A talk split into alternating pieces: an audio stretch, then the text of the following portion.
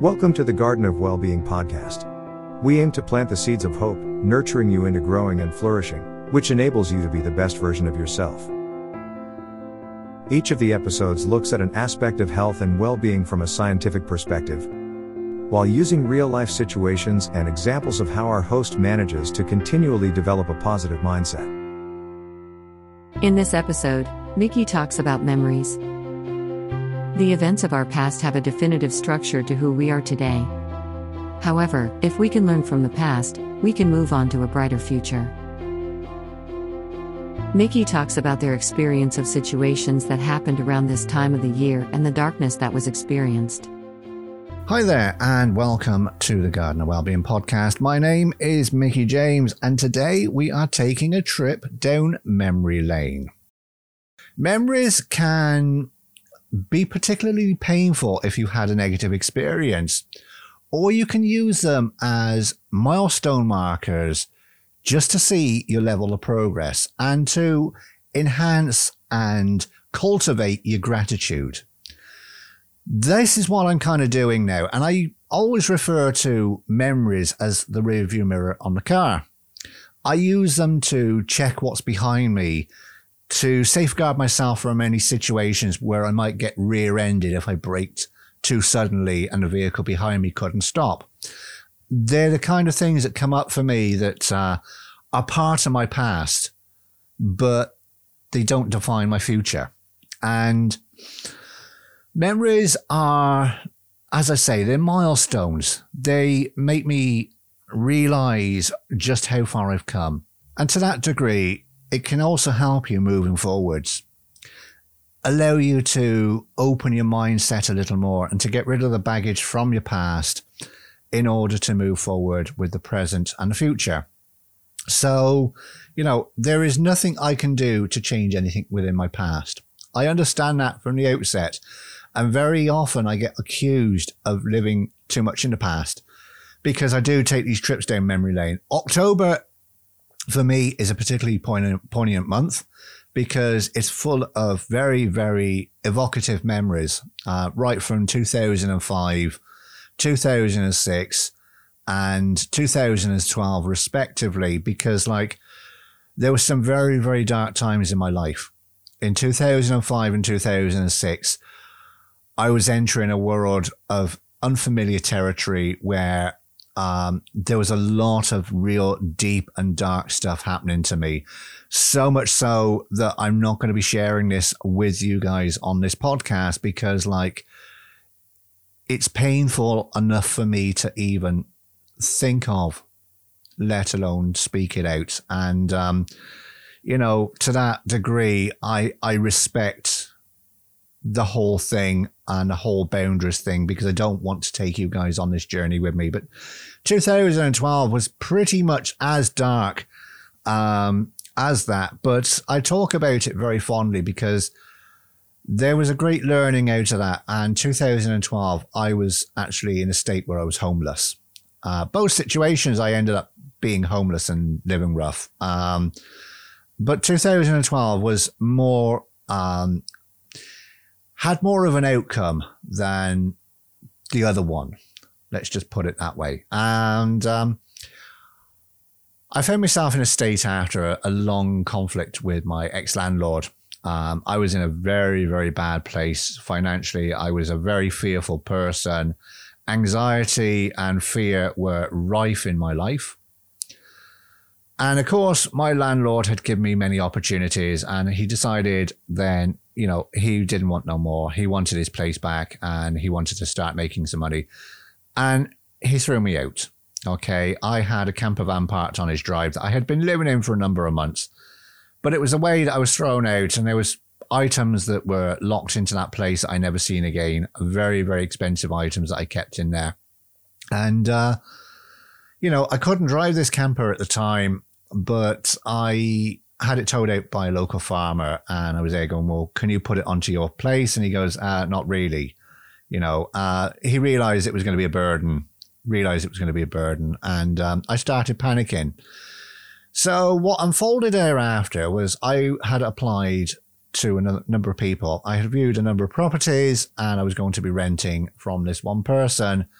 And I went across there on the Friday to pay down my deposit and um, they weren't there. They lived next door to the place where I was living and it was out the way and they weren't there. They weren't answering the phone. I phoned up a number of times thereafter and they refused to answer. And um, I had tried a number of rooms and they didn't want people like me in there because I had mentioned the word camper van. And, um, you know, there was a bit of a stigmatization to the to having a camper van at that time. Now it's hip and trend, and everybody's on, everybody's out there doing it.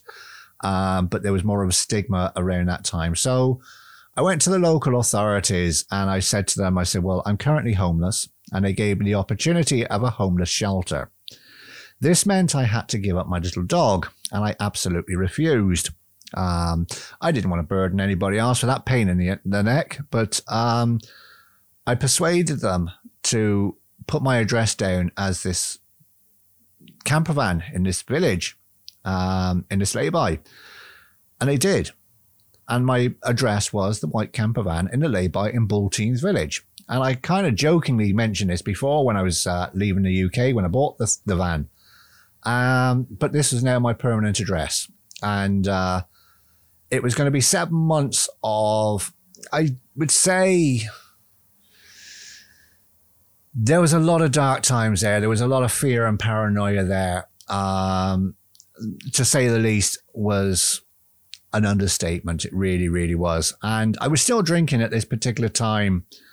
Uh, it was the middle of the October where I took my last drink, and getting sober thereafter, especially with that fear and paranoia, was particularly dark. Now, I'm going to say this now. I walked into my local town the other day, and I seen two people sat in doorways with their little signs out, sat in their sleeping bags and their cups and everything else like that, begging. That is something I never did. So I can't go down that degree of saying, well, you know, I sat in doorways doing this, that, and the other because I was homeless. Um, I wasn't because I could go back and pick up my money pretty much on a weekly basis. The local shop where I went to was very, very good and allowed me a little credit. And I was normally paying that off and what I was drinking at the time. And, you know, I survived on, on that very little bit of, of what I had.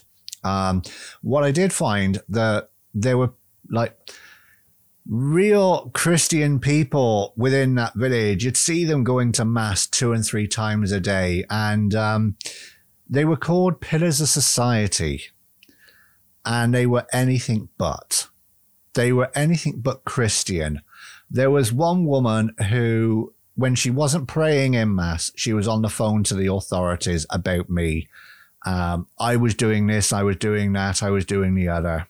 And it got to the stage where I would have absolute fear every time I went out through the door. I couldn't take my dog out. My dog had to literally pee in the camper van. And this is the way things were. Wasn't allowed to take the dog out because the dog was fouling in a public place. And they made my life very, very difficult. And, um, you know, even to this day, there is a level of animosity between them, not me, because I hold no no animosity between anybody. So, you know, my life was made very, very difficult. And I was just a person who was lost, a person who just wanted some somebody to put their hand out and say you'll be okay, and it never come. I remember sitting there in my my lounge in my camper and looking at the back corner of one of the display units, and I mean, this was a vehicle that I paid a lot of money for. And I was looking around at how dirty it was, and I tried cleaning it up and everything else. I just didn't have the same feel. It just looked dirty all the time. And my mind kind of reflected back to when I did community radio. Um, and I'll be honest now, I was never afforded that opportunity to invest in the, the level I have today because I just didn't have the money.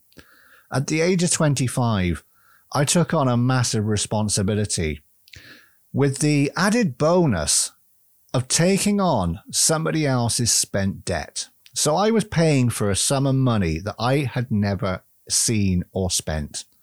This other person had spent it, walked away from it, and got their own place.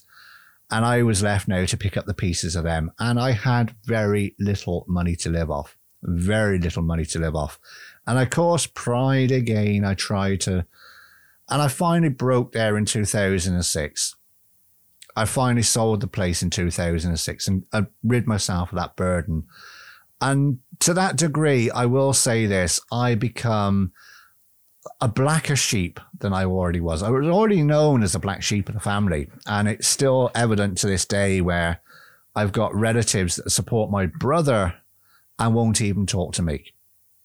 And that is just the way it is. And I've got even got my own brother that won't talk to me because like he has his own issues going on there and his own animosity and his own his own baggage to carry, his own inventory. And we are total polar opposites apart. Whereas I'm open minded today, this is somebody who still has the very childish ways that we grew up with. And that is so evident in their actions and attitudes. And like, I can't take their inventory. I can only take my own inventory. So this is something I can only just say from my first hand perspective. Um, I have given this person the opportunity to vocalize their um, their grievances with me on this podcast, um, and they've refused. Um, I've offered them behind the scenes, and they just just ignore you. Um, so, you know, I was in a position back then in 2012 where people didn't know where I was. My relatives didn't know where I was. They didn't know whether I was alive or dead. And that became apparent when I phoned up one of my aunts is there a number of a couple of years ago. And I kind of said this on a spur of the moment. I was sat outside of a cafe and uh, I phoned my, this auntie up and I went, How are you keeping?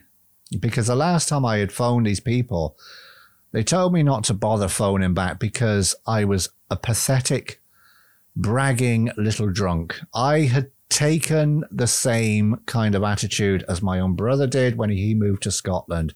He was bragging to everybody that he had moved to Scotland and this, that, and the other. And I was doing the same when I come to Ireland. And it, I wasn't, I wasn't a pleasant person. I really wasn't. Um, so all these evocative memories of my past were coming up. And to the point where I realized today that I couldn't afford to live at that particular time when I had these memories. So what I was remembering was also very dark times. And, um, you know, I don't know what actually kept me going. I mean, when you get to that place where you put your head on a pillow at night and waking up in the morning can be painful and a bonus at the same time. You didn't die in your sleep. You know, um, you've gone for days and weeks without eating properly. You're only eating like packets of crisps and the odd sandwich here and there because that's all you can afford. That becomes a very, very big learning curve. It really, really does. Um, my dog always had food. My dog always had the best of food, and um, she never went without. I always made sure of that rather than me, um, because I had no regard for the person that I was back then. So as October progressed on and I was in this situation, I remember going out one Thursday, picking up my money, and I was going to the local town to do some shopping. I had put a gas bottle, I had managed to uh, buy a gas bottle to light the stove in my camper. And uh, I was going to buy some stuff to cook off. And uh, I made it to the local pub. I had one pint in there and I went on to the next village where my drinking became messy. Um, lost my bike in the process. Can't remember where I was. I was in a deep blackout state, and I ended up back in the first pub that I went into, which was across the way from me. And I said, "You better call the guards, the cops." You know, and uh, your man refused. So I literally got the pint. There was a sink the other side of the, the counter, and I poured the pint down the sink. I walked out. And when the cops pulled up, I was broken and I was crying. I couldn't take no more of this. I wanted out. I literally wanted out. I had tried to end my life. I tried to hang myself, but it just wouldn't happen.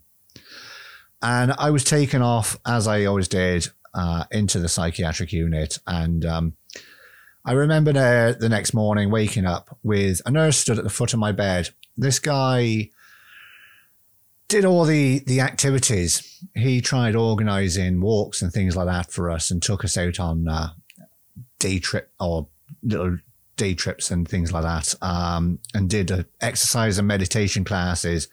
Very very good friend of mine today, and he stood at my bed shaking his head, and he's going, "What do we owe this pleasure this time?" Because I was a regular in there. It was just one of those things, and I went. I have a problem with drink. I need to give up the drink. And he kind of took a step back and I went, I'm serious. I need to do this. I don't know why I did it. I don't know why I did it. So my last drink was taken on the 17th of October. It didn't change the situation that I was in. Didn't change the fact that I was in this beaten up old camper van and still homeless and still in fear and paranoia. And uh, I'll be honest, the fear and the paranoia escalated even more in my early months of sobriety thereafter. Um, I used to get people going to mass there every every Saturday evening, and I, I look at them today and go, "You're a bunch of hypocrites." I could say some very very uh, expletive words. I'll leave that to the imagination, but they were. They, they there's these guys running to mass on a Saturday evening, and literally not even giving you the second glance. You're down on your luck and everything else like that. So I mentioned the other day about walking into the local town and seeing these two guys sat in doorways begging. And I actually thought about what I could do to help them out. And I actually thought that if they were genuine in their, their cases of being homeless, you know, it would be nice to give them an opportunity to get back on their feet because it's so easy to look up, down on somebody when they're down it takes a lot of courage to extend your hand and say, Come with me. I'll show you a better way. I'll show you an easier, but an easier way. You know, you you got a chance, and that is the kind of thing that I want to do now within my my world going forwards. Is to be there, is to get this this opportunity to save money and to set up a business that can give people a chance who have had very little. Um, I remember like the only opening that I had was the blessing with COVID. And I look at COVID as a blessing. I know other people would kind of argue that against me, but uh, I mean, I've met so many wonderful people throughout the world. I've grown and flourished as a person individually, and I've had the opportunity to start to fulfill all my dreams. The all I ever wanted to do back then I remember, like I say, I remember having these memories of the way things were. And if you would have told me back in 2012, you'd be sat there nine years on, holding an honours degree in health and social sciences, I wouldn't have believed you. And if you would have told me that I would have been presenting a podcast, I definitely wouldn't have believed you because I didn't do anything like that even when I had my own setup at home, I could never sit down and put a program together because I was just full of fear. I was full of mistrust and everything else like that. And I just literally could not afford, I, I had nothing to, to offer. I had absolutely nothing to offer. And um, today I have my experience, my strength, and my hope. I have my wisdom. I have my my course and my knowledge through my degree of health and leisure you know, and I'm in a totally different place to where I was back then. I mean, it was all very, very heavy negativity stuff.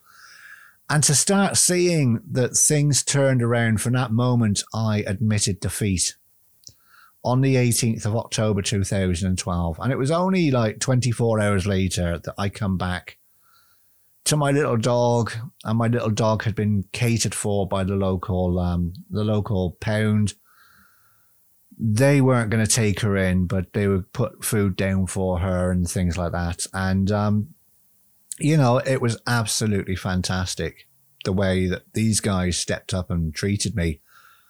And yet, I was talking to people after when I got my flat and everything else like that. And these are people that I spent time with in recovery. And they were there going, Well, I would love to have taken you in and given you a bite to eat, but I didn't know how to do it. And I'm going, you just ask, you know. And these are people that I look at today and I see them struggling along with their recovery. Um, you have to go above and beyond to get the most out of this this whole opportunity. And you know, it's not easy by any any shape, sense, or form, but it is worth it. Um, and where I am today is in a place where there's still a lot of growth going on. There's still a lot of development going on. And it's kind of more difficult today because I can see both sides of the coin. I can see the negative side of where I come from. And I'm learning to live in this this this world of positivity, this world of open-mindedness, this world of acceptance.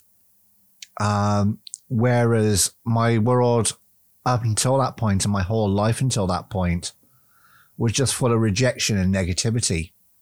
Like I say, I have relatives that won't speak to me, that have refused to speak to me ever again.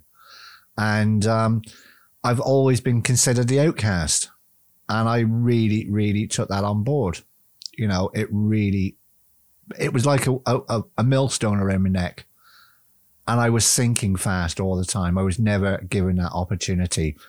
But now I've found a group of people that have given me the opportunity. I mean, the place where I'm working now, I, there's times I curse the hell out of them. And I had a meeting there with my management team yesterday, and it was a, a really constructive t- meeting. Um, I could have sat there and I could have gone into my mindset and gone in with a closed mindset and literally argued the toss and walked out and stamped my feet as I was walking out. But I sat here yesterday morning and I was doing, trying to record a few episodes and I was talking about this and I was talking about the whole memory lane type thing. I said, well, you know, I have to go in with an open mindset. And I did. And it was a constructive meeting. It was a very constructive meeting to the point where I need to learn. And I said, look, this is where I am currently at, and this is what I am currently doing going forward. And I've been very, very open and honest with them. And they've given me that space to breathe. And I remember people in the past shutting doors in my face because they couldn't handle me. They didn't know how to handle me. And like, when I took this job on, I cried my eyes out because nobody had given me the opportunity in 13 years of my life. 13 years of my life, I was unemployed and nobody would give me the opportunity. And I've seen people coming into recovery and they got in with little groups of people and they got jobs and, you know, got to get you back on the employment thing and get you some money coming in.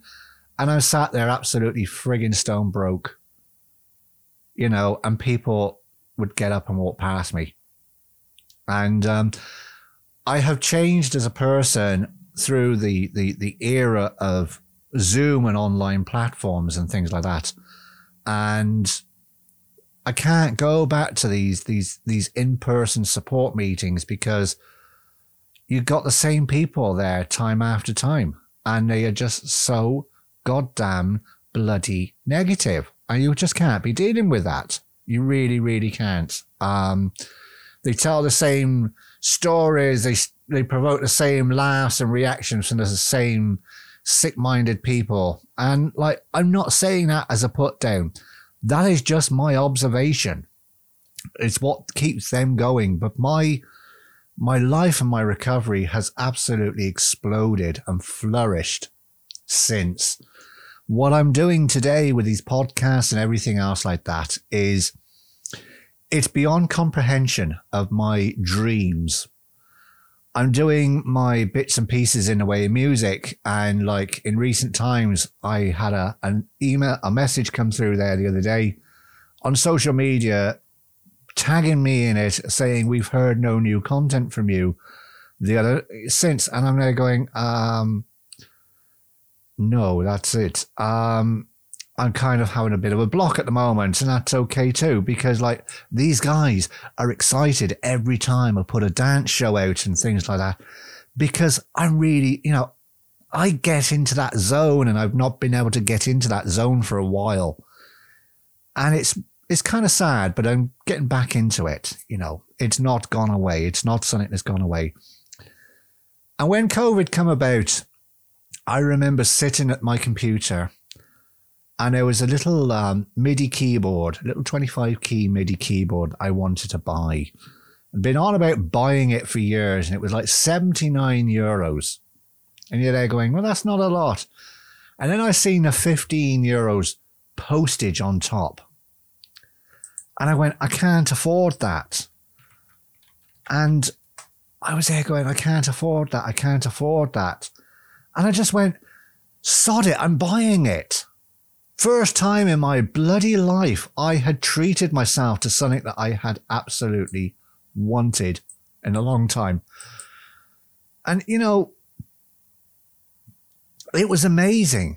It really was because what materialized and transpired afterward was a whole world that was going to open up into this whole thing of where I am today, the whole recording studio setup that I have where I am right now.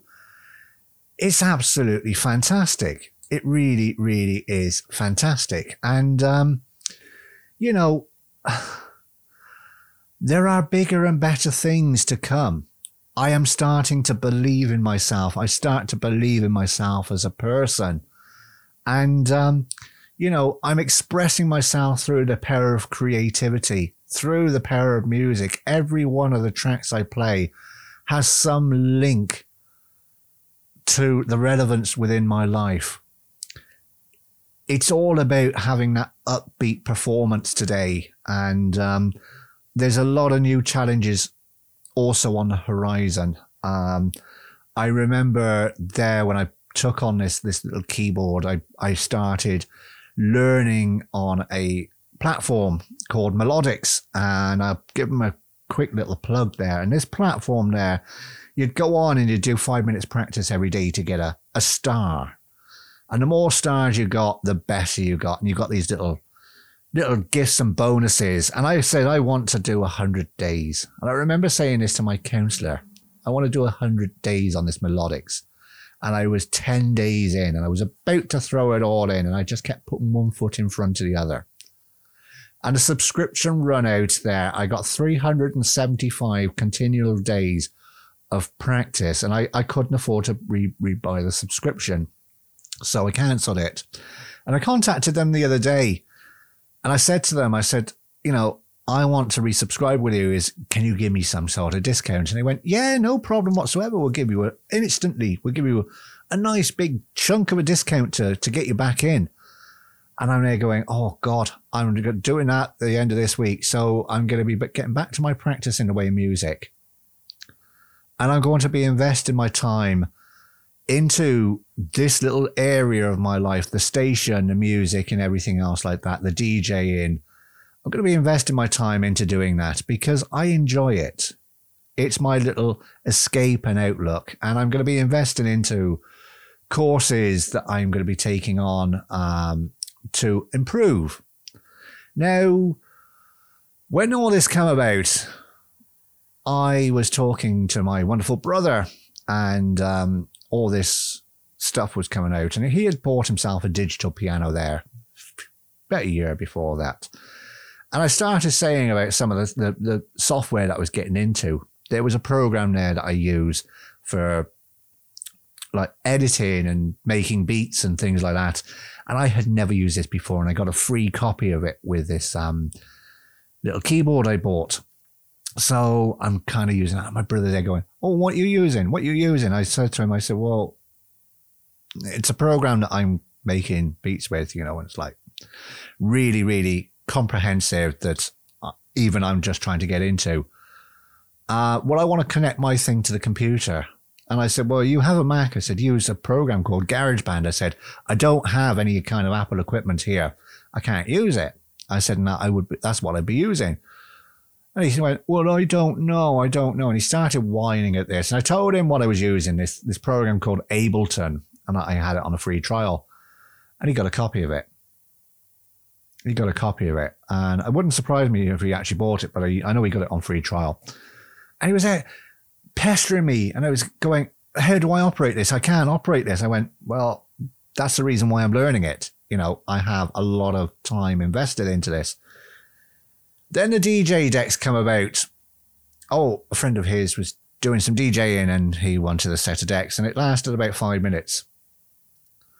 I've had this set of decks for a year, and it was like opening up a new Christmas present. I hadn't had that sensation when I opened up that package my DJ controller come through. I was really excited. This was now the next level of my life.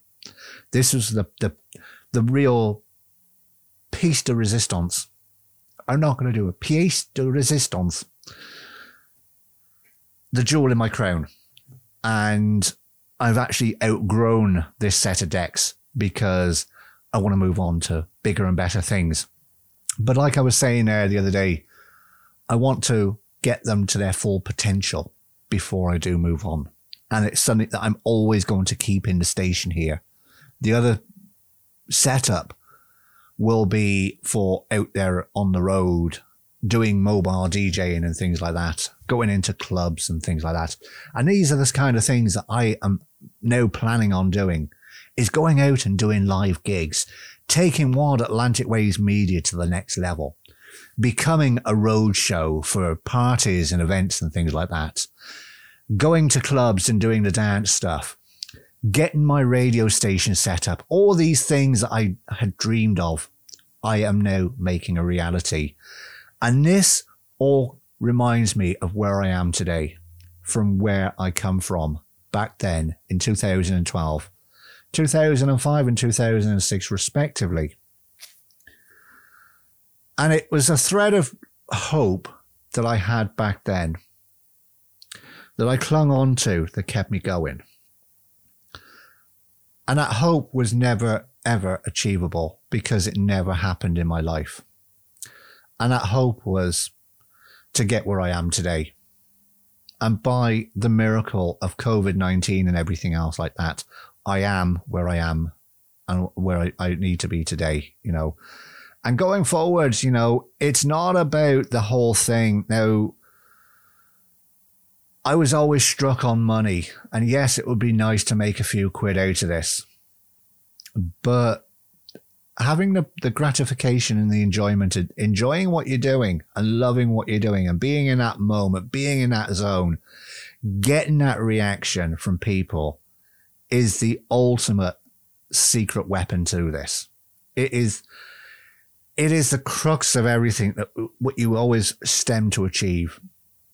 And it is the thing that oh it's just that that exhilarating energy that you get when you get a rise out of somebody you know or a rise out of a crowd really explodes into what you're doing. And the whole thing of getting there everything i was talking to somebody the other day everything i do in a way of dj and i can teach to somebody else and a man turned around and says, I want you to teach me everything that you know. I goes, Well, that's impossible. I can teach you. I said, but everything that I do is done with passion and feeling. Everything I do is done through touch of fingers. So there's a bright future ahead of us. And no matter where you are on the scale, if you just keep putting one foot in front of the other and strive to reach those goals, you will reach them. Never give up on your dreams. Even if you're, you're like, wants to be a famous pop star, you know, and you can't sing. Keep taking bloody singing lessons. Keep practicing. Keep practicing. You might not get to where you want to be, but you're going to be the best version of you. You're going to be the best person you could ever strive to be. And this is, where I'm at, and this is where I'm going to end off today, is that whole thing of believing in yourself and being that best version you ever possibly can. So thank you very much for coming on this journey with me. taking a trip down memory lane and going back through those those kind of times and like there is always a light at the end of the tunnel.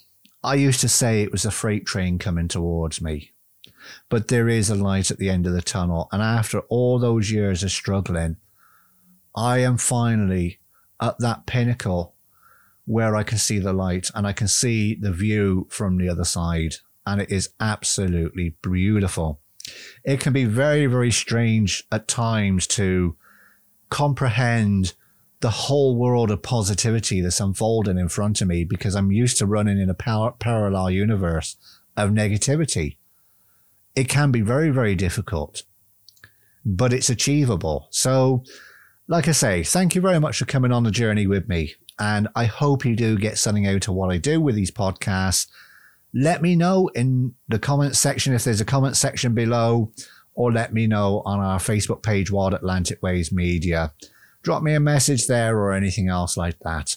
So thank you all very much for listening. Stay safe, look after yourself, and as always, have a nice day.